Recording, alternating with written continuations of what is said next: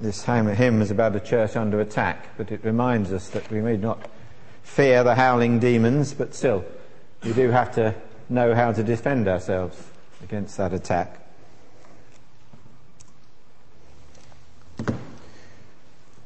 Say this um, gentleman is C.T. Studd, one of the uh, Cambridge Seven, almost the missionary's missionary. He was he went with Hudson Taylor to China um, but that would have been enough for most people. But he went to India and Africa as well. Um, found I didn't know today actually until um, and Sarah told me, but he founded WEC along with his um, uh, his uh, son-in-law Norman Grubb, who wrote a biography of him. Um, and of course, two things everybody knows about C.T. Studd. One is that he played cricket for England, and um, and the other one was this quote. Always quoted this, this little couplet. Some wish to linger near the, li- live to win, sorry, let's get it right. Some wish to live within the sound of church or chapel bell. I want to run a rescue shop within a yard of hell. Now, it's a very challenging thing, but I, am quoting it actually in one sense because of some of the issues it raises, because it tells us perhaps a lot about early 20th century Christianity because actually, hang on a minute, isn't a church supposed to be a rescue shop? And yet, um, uh, C.T. Studd obviously felt that the church as it existed in England at his time wasn't.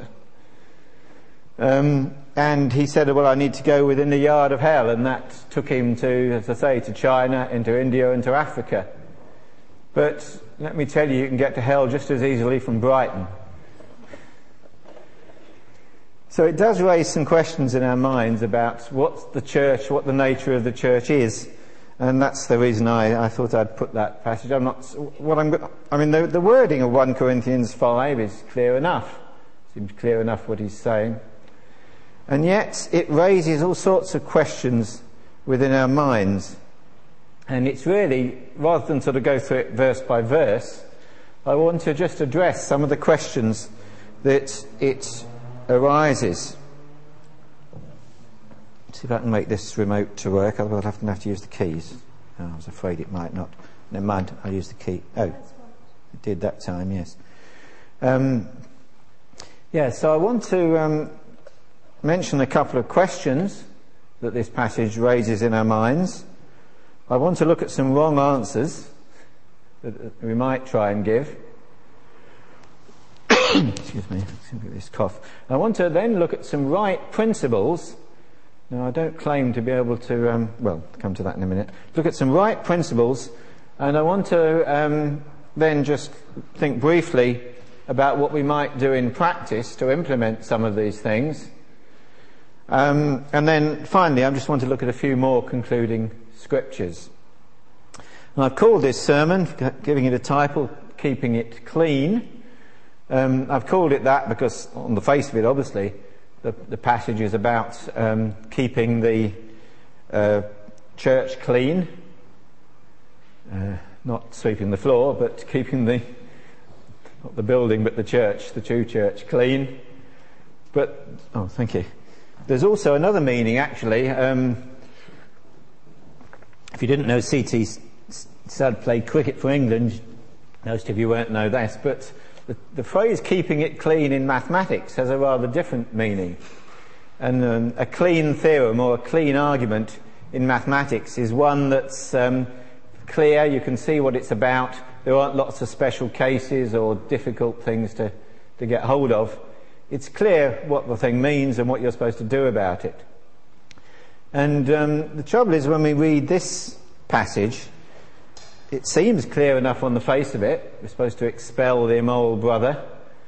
Um, but then he says, well, um, what about the, um, you know, I'm not going to judge the world around. You've got to associate with the world around, but you must uh, not associate with those who call themselves brothers. And you begin to think then, oh, just hang on a minute. Exactly how are we going to do that? And it raises really two questions in our mind, as it should do, I think. It certainly did in mine. The first question is, hang on a minute, isn't a church, doesn't a church consist entirely of sinners? And secondly, how do we, isn't Paul advocating a double standard here of how we treat people within the church and outside the church? And uh, let's look at those briefly. Isn't the church an assembly consisting entirely of sinners? Well, I'm tempted to say, will everybody, like as Jesus did to the, in John 8, would everybody who's not um, a sinner please now leave? Um, but I won't do that because there won't be any of us left. um, that's the point, isn't it? How are we to expel the brother who's caught obviously in an open sin here, and yet remembering that we're all sinners, that really if any, all of us coughed up with what we were really like, then we'd probably all be expelled. So how can we do it? Paul's decisiveness in verses 3 to 7 almost seems a bit over the top. We know that he himself described himself as the worst of sinners in 1 Timothy 1.15.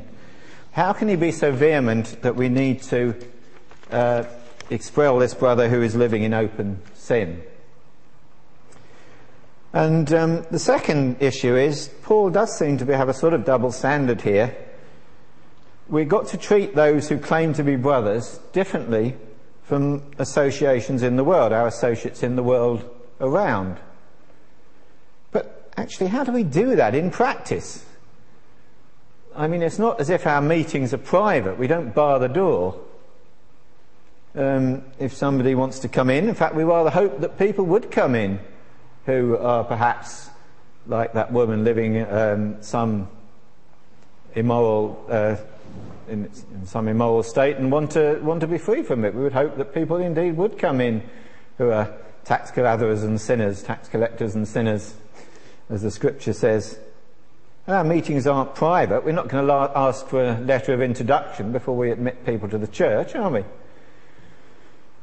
Um, are we really to admit these people in the church from the world who are living an immoral life, but exclude somebody who claims to be a brother but's fallen into sin? And what about the doubtful cases? And we get plenty of them nowadays, don't we? What about people who perhaps are in a stable relationship but are not married? Somebody where the other partner is not a believer and will not regular, regularize the relationship. What do we do in that sort of situation? And in fact, the other side of this, as I say, is a bit problematic also. This business of uh, allowing in those from the world. Remember that Jesus said it's not the healthy who need a doctor, but the sick. I've not called, come to call the righteous, but sinners to repentance. And to this end, Jesus himself spent quite a lot of time with people of dubious reputation, and it actually caused a lot of um, ad, uh, adverse comment in the previous verse, the one I just quoted, says, The Pharisees and the teachers of the law who belonged to their sect complained to his disciples, Why do you eat and drink with tax collectors and sinners? We need to be eating with, if we to follow our Lord, with tax collectors and sinners. Um, but of course, in Jesus' case, they couldn't c- criticize his own conduct. But of course, it's not so clear cut for us. And that's again one reason I quoted this verse from C.T. Studd. Within a yard of hell sounds like to me like a very dangerous place to stand. And yet, in a sense, that is where Jesus t- calls us to take up our stand. So there are some issues when we. Hmm? What's that? Somebody's phone. There are some issues when we um, start to look at these things um, that you know actually puzzle us. How do we actually make this work in practice? And I'd like to just suggest some wrong answers how, that we might do. One I've already alluded to. We might, as a church, forget that we're sinners, that um, think that we're all right. Um, this is the Pharisee in Luke 8, in that parable we read. Of course, it's a story, it's not a real person, but certainly a realistic person. And um, the Pharisee is self deceived. I don't think he's, he's, he's pretending at all, actually. I think he's simply self deceived. That God would prefer the tax collector to him was simply inconceivably inconceivable. Because he thought he was all right. That's what actually says to those, um, the parable was a jest to those who are. Hmm? Thanks. I'm going to kick it over. Those who were um, righteous in their own eyes. So, hopefully, if we are born again of the Spirit of God, we're not self deceived, but we have to make sure that we don't um, ex- maintain discipline in the church in a spirit of self righteousness, in a spirit of, um, well, you know, we're okay, you're the, you're the bad, you're the black sheep, the bad egg. We're going to throw you out, as it were. and the second one some of this water.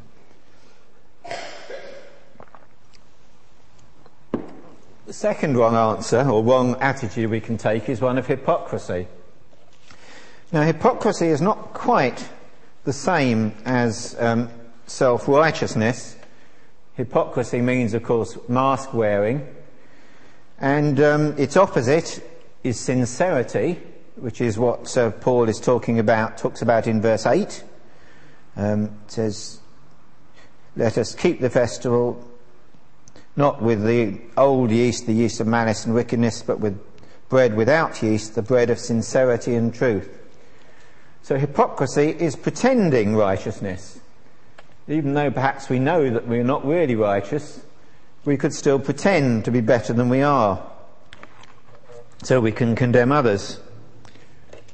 And, um, gosh, we see too much of this today, don't we? Priests who claim celibacy but do not live celibate lives themselves. It was a problem at the Reformation, and in different ways it seems to be a problem now. It's not, hypocrisy is not practicing what we preach. It's do as I say, don't do as I do. Um, you know, I think the Catholics have created a, a net for their feet in um, saying that priests should remain celibate, but it doesn't only apply to Catholics. Um, Protestants have made similar mistakes. I read a news article about a, um, a Plymouth Brethren preacher recently who had, was been accused of um, indecently assaulting a, a young girl, a teenager. Paul returns to this issue of um, sexual sin, particularly in chapter 7, so I won't go into it anymore here, but um, we can get caught that way. And hypocrisy actually is a sin we all have to deal with. I've done things in the past and even recently that I prefer you guys didn't know about, frankly. And I expect you have done similar things that you prefer I didn't know about. And that makes it very difficult for me to address you on moral issues remember one old preacher years ago said, if I stand and point the finger at you, there are three pointing back at me. And there's, some truth in that. And yet, Paul tells us that we must take a stand. We must expel open sin from amongst us. And actually, there is um, a subtlety here because we have to make sure that what we call hypocrisy actually is hypocrisy because failure to keep a moral code does not necessarily imply a lack of respect for that code. And uh, Paul writes a very similar thing in Romans. He says, We know that the law is spiritual, but I am unspiritual, sold as a slave to sin. I do not understand what I do. For what I want to do, I do not, but what I hate, I do. And if I do what I do, if I do what I do not want to do, I agree that the law is good. So, hypocrisy, we can still say that yes, we agree that the law is good, even if we acknowledge that we've uh, failed to keep it. But still, any moral stand in the church has always got to be on the basis of one sinner to another. And the third uh, approach, the third mistaken approach we can take is simply licentiousness, allowing anything, licensing anything. I don't think it's particularly a approach we'd take in our church, but there seem to be people who are quite who are quite happy to claim to be brothers, but are quite happy to license uh, gay marriage, for instance. And um, this is to deny the reality of sin. It's the old Gnostic heresy that troubled the church from the beginning and still does. It argues like this. We, so, we know that only spiritual things are important, and so we can live with and even rejoice in irregular behaviour, and particularly when it comes to sex.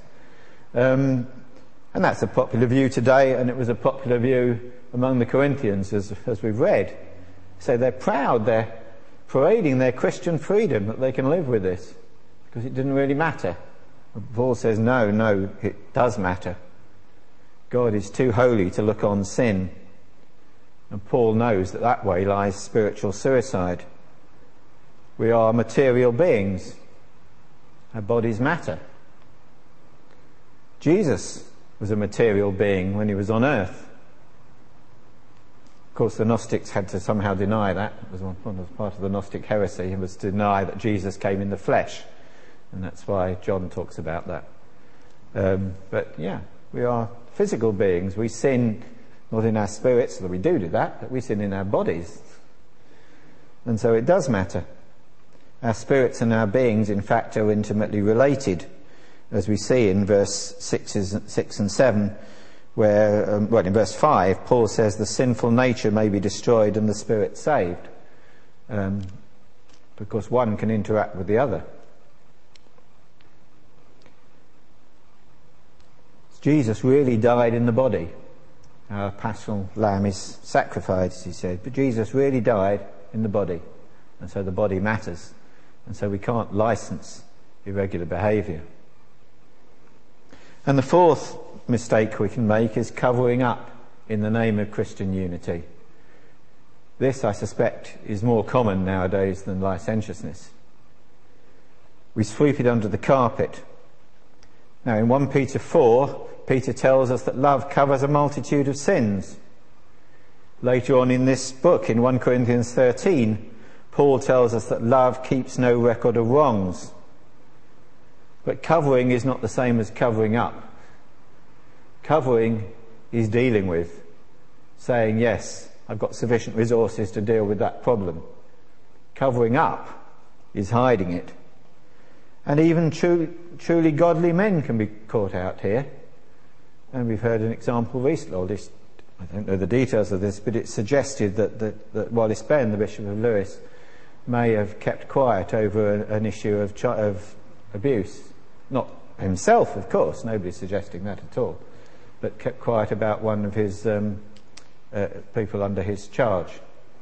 Now, I'm, I don't know the ins and outs of this at all. I don't know whether it's true or not. But you could see the temptation, couldn't you? You don't want to bring, you know, it's a sin. We think this person has he's committed a crime. Do we bring it to the notice of the civil authorities?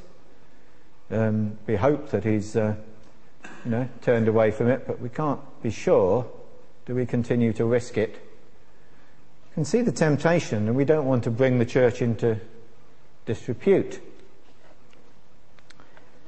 It might be done from the best motives to keep the church from ridicule and to protect those believers who really are struggling with their sinful nature. But in fact, we can't risk this. We might be found out. And if we're found out, a hostile world is just looking for ways to attack the church. And it's got all the resources of investigative journalism to help it. And if we're found out, then the gospel is really damaged far more than if we'd acted decisively. And of course, the world itself is in all sorts of trouble over just these sort of issues. You know, the BBC is very good at calling the kettle black, perhaps, but um, but still, the church should know better. And of course, what's even worse is that we might not get found out. We might get away with it, but then what spiritual damage is being done secretly? Among the people of God if we haven't expelled, expelled a brother who has committed a grave sin and certainly has not clearly turned away from it. How many lives and how many souls will be needlessly destroyed? So those are the wrong answers we might give to the issue of sin in the church and how we deal with it. And they're, well, they're wrong answers and they're not really answers at all. Um, how might we try and think about this? So I'd just like to think about some principles here.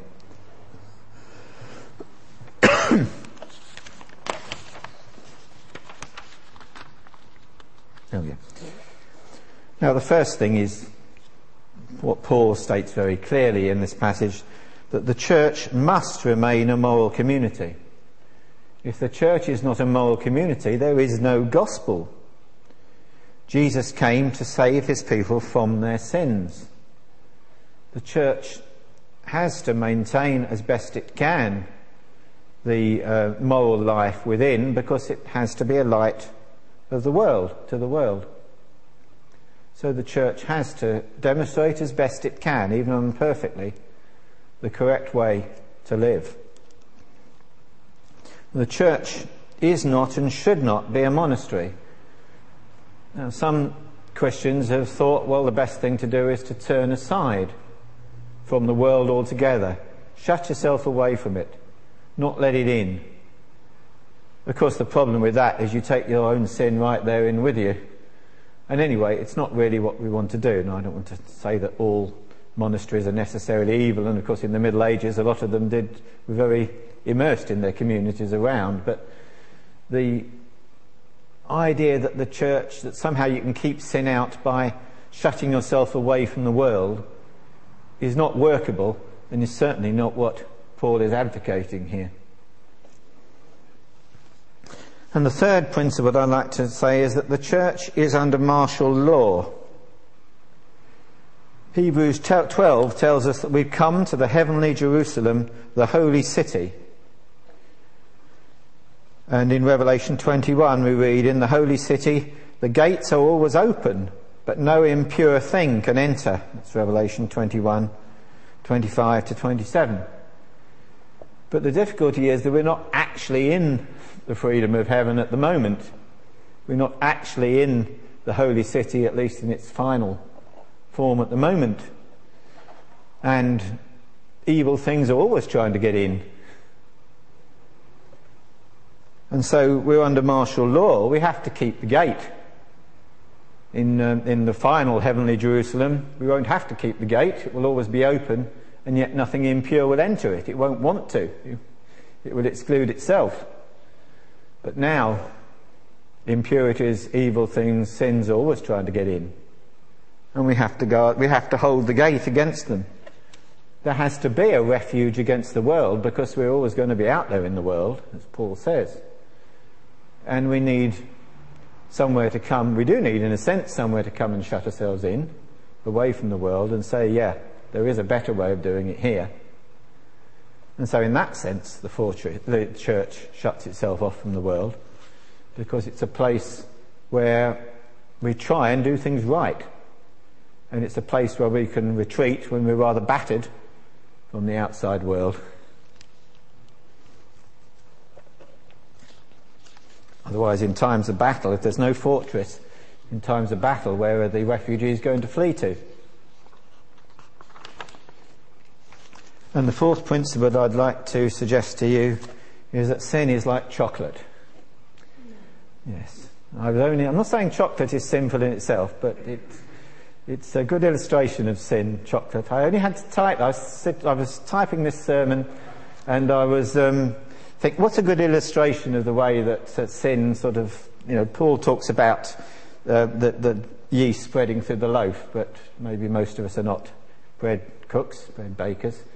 What's another illustration? I, I thought, I know, it's like chocolate. I only had to think of chocolate, and suddenly I heard that Toblerone bar down in the kitchen calling to me.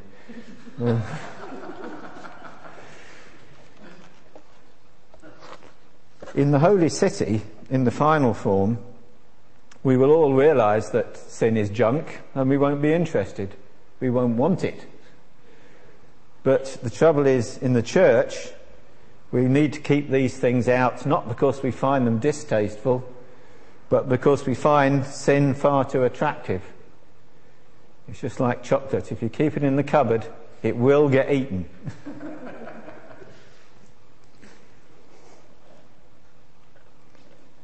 yeah, so in the holy city, there's only wrath against anything impure. But in the church, that wrath is tempered by compassion. We exclude the open sinner not because we're too holy to look on sin, but because as sinners ourselves, it's too dangerous to risk it. And the aim here is not destruction, but redemption. Revelation talks only about the destruction of the, of the of Babylon, the, the false, the harlot, the false city. But in the church, we're interested in redemption. And Paul says that, doesn't it? Um, he says, uh, I've already passed judgment on the one who did this, just as uh, if I were present. When you're assembled in the name of the Lord Jesus and I am with you in spirit, and the power of our Lord Jesus is present, hand this man over to Satan. Well, that sounds pretty drastic. But why is he doing that? He says, so that the sinful nature may be destroyed and his spirit saved on the day of the Lord. There is hope still for this particular sinner, and the hope is that the shock of being excluded, of the church saying, look, this is really wrong, we really can't tolerate it, will actually bring people back to repentance. Um, and there's the story that Chris read this morning. I hadn't, uh, haven't read that myself in the end, but how relevant that is. Uh, this person who the church had to act in the end had to act in discipline. And he went off in a huff. But those years later, that discipline had borne fruit and he'd through other people as well, but he'd come back and wanted to come back and said, yes, you were right all along. And, um, yeah, uh, the aim is not destruction in this case, but repentance. There is still time, there is still room for repentance.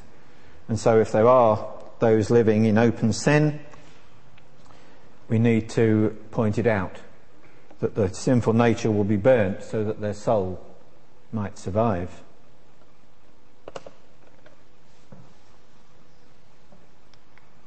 Yeah, so it's one thing to be a sinner, it's another to tolerate and even advocate open sin. But we still need to watch out for the dangers of hypocrisy.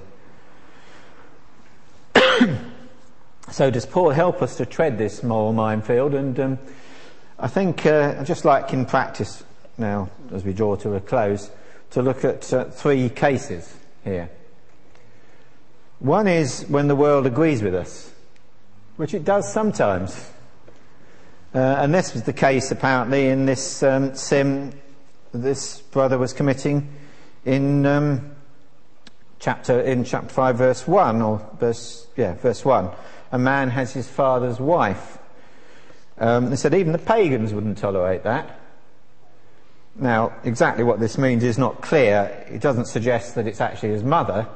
It's uh, you know perhaps his father had taken some young trophy wife and the uh, son had inherited him uh, with the estate or something like that. I don't know.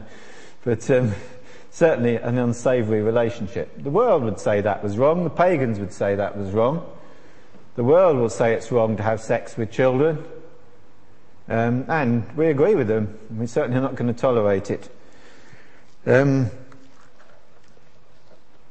yeah, so hot issues at the moment are paedophilia, sexual harassment, sexualization of children, binge drinking and obesity. Though it's interesting the world has changed the name of those. We used to call that gluttony. But, um, yeah, binge drinking and obesity doesn't sound quite as bad perhaps. gluttony is a deadly sin. Binge, binge drinking and obesity is a medical problem. But, uh, Anyway, we agree they're bad things at least. Um, the world's paranoid about these, in fact.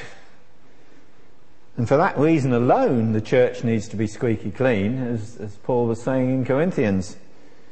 We need to maintain a careful guard. If our, we have laxer standards than the world does, then what's the gospel for?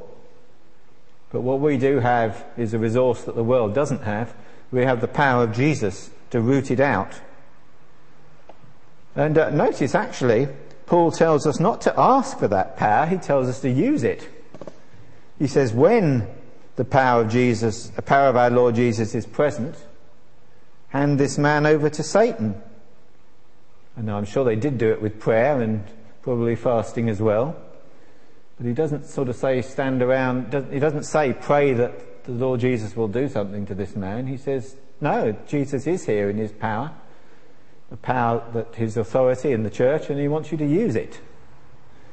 And so we remember we do have that resource and that power.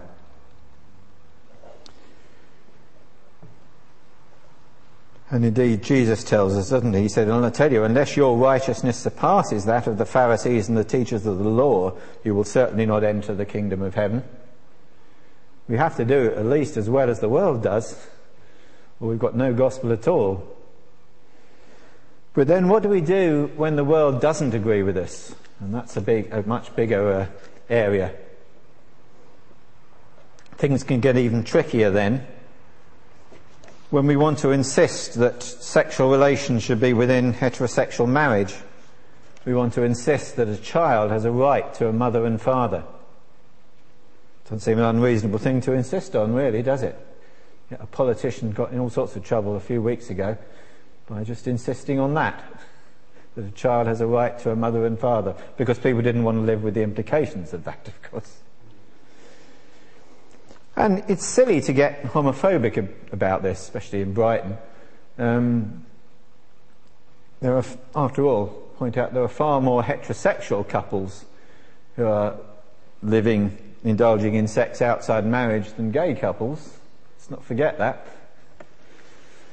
Um, much damage has been done by harassment of gays, and Paul tells us to beware of such judgments in verse 11. He says God will judge. But we, of course, we have to interact with such people. Indeed, we want to interact with such people. But the church has to be a refuge from the world. And so we do need to guard against the world's standards even as we live in the world. We do need to make very clear that it is our position that marriage is between a man and a woman, that it's our position that a child, at least ideally, should have a, a mother and a father. Of course, that idea is not always met, cannot always be met, but that that is the, the best, um, and that that's what we should be aiming for. The church has to be a refuge from the world and it has to be clear on its moral stands. Sometimes evangelicals can be a bit shaky, particularly nowadays, um, we've reacted against the legalism among earlier evangelicalism, and rightly so, I think. But you know, again, you can go too far, can't you? you need, we need to be clear on our moral stand. And thirdly, what about living in the world? Of course, the world does have double standards. I mean, it, it clearly does. It claims to be pro-family,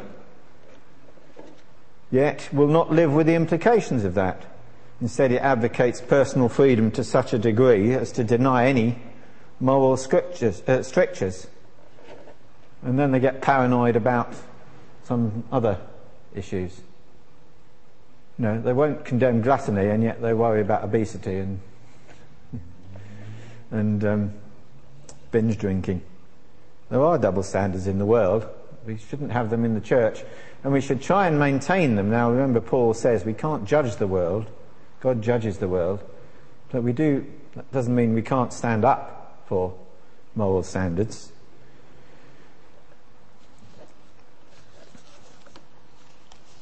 Psalm 36, verses 1 to 4 says, An oracle is within my heart concerning the sinfulness of the wicked. There is no fear of God before his eyes, for in his own eyes he flatters himself too much to detect or hate his sin. The words of his mouth are wicked and deceitful. He has ceased to be wise and do good. Even on his bed he plots evil. He commits himself to a sinful course and does not reject what is wrong. Psalm 36. And that's a psalm of David. David made many mistakes in his life, as we will, sure everybody here knows. And yet, he was able to detect his sin, sometimes with a bit of help, but uh, in the end he was. Um, the world is not able to detect its sin. Why not? Because it has no fear of God. That's how you do it. That's really how you find out if things are wrong. When you come to fear God and to know that God has moral demands. And so we need to demonstrate them to the world. We need to be salt and light. Because that's what the church is there for, in a sense, is to demonstrate a better way to live. We need to in, avoid individual moral judgments, but that doesn't stop us from warning the world that it's on a fatal trajectory. We certainly need to do that. And our society, I think, is, is decadent in the literal sense, um, in the sense that it has um, abandoned any, uh, almost abandoned any values of a society as a whole in the name of individual freedom. And that's what decadence is we care nothing but our own pleasures. And what happens decadence, if unchecked, results in disintegration, social disintegration and chaos. Plenty of historical examples of that. But there are two aspects to this. First, we are not to withdraw from the world. As I said, closed monasteries and vows of poverty are not really a good idea. We have to operate within its culture and its commerce and its laws if we're to interact with the world. And secondly, we're to be salt and light. Now, um, we've lost the meaning of that slightly. Of course, salt, pre-fridges, salt was used to maintain meat. All to do with osmotic pressure and stuff like that if you want to go into the chemistry, but um, that's what it was used for. You would salt meat to stop it going off. Um, but to do that, the salt has to come in contact with the meat. It's no good having a bag of salt over here and a dead pig over here, a dead, you know, that doesn't produce salted pork. You have to put the meat in contact with the salt or the salt in contact with the meat in order for it to work. And if we're to be salt and light in the world, we have to be in contact with it. So finally, if sin is like chocolate, I'd like to suggest to you that the world is like an office party. In fact, the office party is perhaps the, the prime illustration of the world. Um, think of the world as an office party. What happens at an office party? Well, basically, binge drinking and flirting. That's what it's all about. Um, and what are we to do with that? You know, if we're invited to our office party, uh, do we go? Do we uh, not go? What do we do? Um, and of course, there are various things you could say. Of course, the Puritan idea would have been to try to ban office parties. Um, that never really worked. And I'm not sure it's particularly even a good idea anyway, really, but it certainly doesn't work. It's certainly not going to happen anyway. Not in the 21st century. We can't judge the world, says Paul. And then there might be the advice we would have got from mid early mid 20th century evangelicalism. Um, I don't know what C.T. Studd's own position on these things would be, but the, the sort of church that's separated from the world in the wrong sense, um, that said, uh, touch, shun worldliness, touch no unclean thing. No, no smoking, no drinking, no dancing. And I remember godly men, godly Christians who would give just such advice. I remember being told not to get in by a, a Christian teacher at school, not to get involved with the performance of HMS Pinafore. Um, I should have advice that I ignored, I have to say. but yeah, there was, a, you know, was a, there, there was a view that it's too dangerous to touch the world. Well, in one sense, of course, that's right. The world is indeed dangerous. Yet we have to touch it.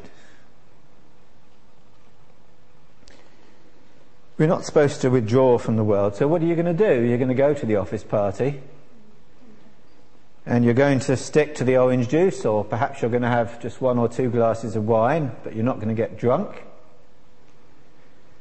And you're going to go and talk to the girls from the back office. And you're going to, or perhaps you're going to sit down with a new and rather attractive manager of the opposite sex and have a conversation with them. And you're going to enjoy it. You're going to enjoy their company. Won't work if you don't. And Paul actually says if an unbeliever invites you to a meal and you feel inclined to go, he doesn't say you must go, he says if you feel inclined to go, then go. If you want to go. Um, but you have to do all this without sin and demonstrating, you know, that it is possible to talk to an attractive young man or lady, a person of the opposite sex, without sin. And we all struggle with that, don't we? Men particularly, but we all struggle with it.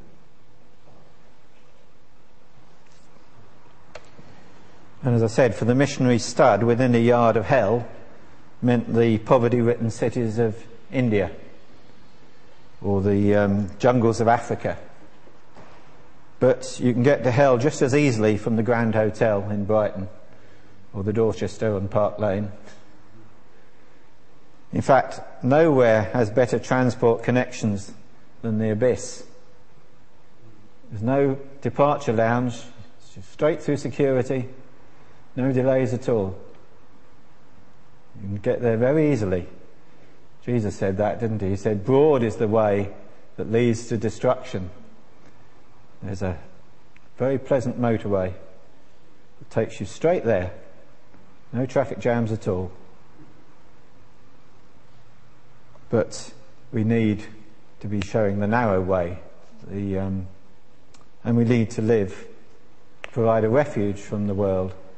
And indeed, we need to encourage one another so that when we do go to the office party, we might need to say when you come back, well, you know, did you really have too much to drink then? But certainly we need to encourage people not to, to do it without sin. So let me just conclude. If I can find the remote control, which I seem to have lost. Let me just conclude just by reading a few more scriptures.